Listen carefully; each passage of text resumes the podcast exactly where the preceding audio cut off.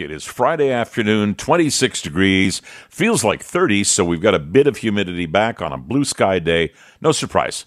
The weekend into Monday, eh, we have a threat of thunderstorms. And sad as it is, we are heading back into the uh, last week of August and school and regular work and autumn just around the corner. Don't want to be a downer, but that's the way it is. Now, for me, summer ends today because this is my final day subbing for Oakley and closing out a summer where you could find the Shermanator doing almost any shift on the, well, all the shifts on the radio station. So I'll take a rest. Nothing scheduled for next week. Uh, so I'll catch up on some things around the house that uh, didn't get done and start looking at a book that I've begun working on, and uh, it still needs a lot more work. So you'll hear about that in the future. Personal message, if you'll indulge me. If you like what I do on the radio, I'm happy to have spent time with you. I'll see you here throughout the fall, filling in as the various hosts take days off, and as in any business, wind up under the weather for a day or two or three. And if you have a strong opinion about me, please express it, good or bad, to the program director at Global News Radio 640. I live in a controversial space, always have. It's what I do, so I accept praise and denigration with equal grace. Okay, I wanted to say that. Now let's get on with a few words about Maxime Bernier. First, you may not even know exactly who Maxime Bernier is, but you heard his name a lot yesterday, a little bit today, over the coming weekend, eh, a bit, and perhaps even Monday, but uh, only if it's a slow news day. And by Tuesday, Maxime Bernier will shuffle off to Buffalo and remain forever yesterday's news. You heard it here first. When you carry a chip on your shoulder, over your treatment by a political party, you develop shoulder problems. And you really don't hurt anyone but yourself. And you can ask me, I know, and I actually have had my left shoulder replaced surgically. Maybe I learned the hard way, but in the end, I'm a conservative and I've always been a conservative, and Max isn't, and he never will be. Now, for those of you who aren't political wonks, which is most of you, here's the answer to the running question Who is this guy? Maxime Bernier is a 55 year old Quebecer with a business law and political background.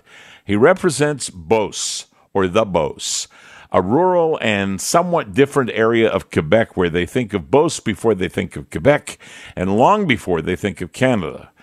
He held ministerial posts in the Harper regime in industry, foreign affairs, and also a few lesser portfolios. Now, if you win in Beauce as a conservative, you can bet that you're going to be uh, in cabinet under a conservative prime minister. So Max thinks a lot of himself. I'm not saying that's not important in politics. After all, the only thing you really have to sell is yourself. He went for the leadership and he expected to win. And people like me, a conservative with knowledge and opinions, favored Bernier for no other reason than winnability. A mother tongue francophone from the Beauce as leader with looks and a great background would stand a great chance of unseating the liberal government that I so obviously detest. A lot of conservatives thought the same way. It took them 13 ballot rounds before they found in favor of the current leader, Andrew Scheer, who sadly, most of you don't really know either, and neither do I. Bernier came second with 49%. 49% of the vote. Man, that must have burned and festered because he was ahead of Scheer for the initial 12 ballot rounds. Nobody was more surprised than Bernier when he lost. Last week, he more or less served notice that he was not running, uh, at least not running with the pack when he commented on what he called extreme Canadian multiculturalism and diversity, as touted by Trudeau the librarian. Bernier said that the cult of diversity would destroy the cultural identity of Canada and worse, will result in cultural balkanization that leads to social conflict and even violence.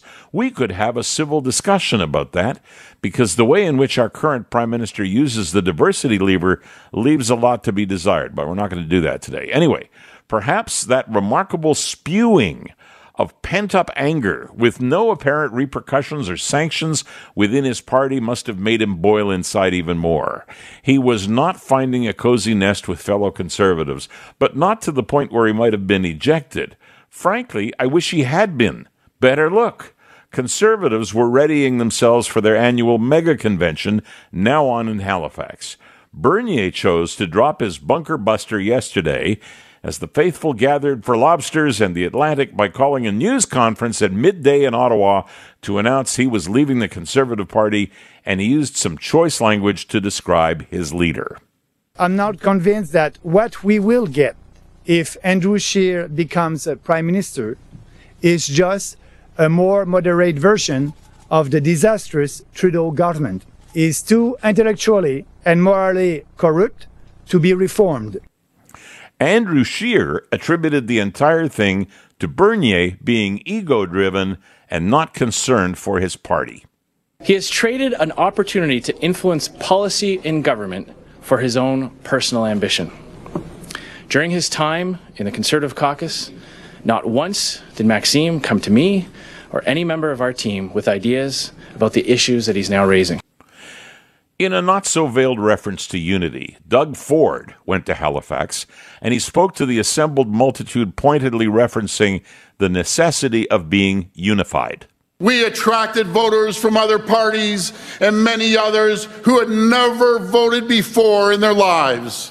But my friends, it does not come easy. It will take effort and discipline.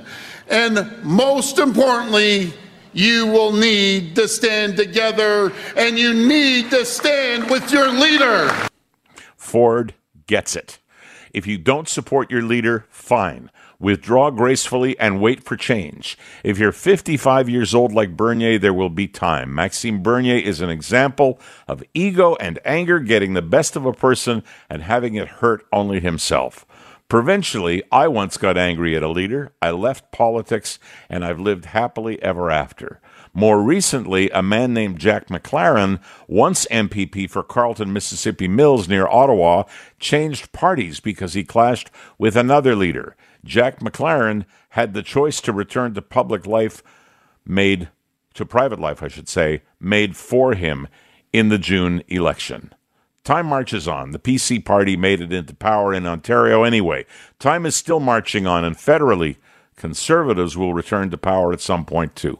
Our lines are open 416 870 6400 and star 640, and I'm going to take your calls on this after the break, but a couple more things. Maxime Bernier will become a footnote in conservative history.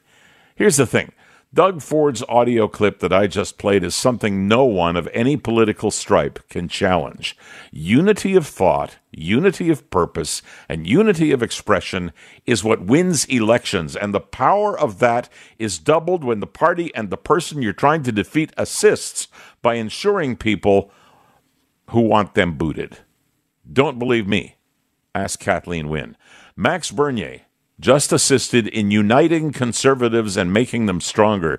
Next year, they will confront a man and a party trying to grapple with trade, a foreign affairs mess, groping, faulty immigration policy, polarization that they, nobody else, introduced themselves, an imperceptible agenda if you don't count apologies, and truth and reconciliation, which, while important, are not election issues.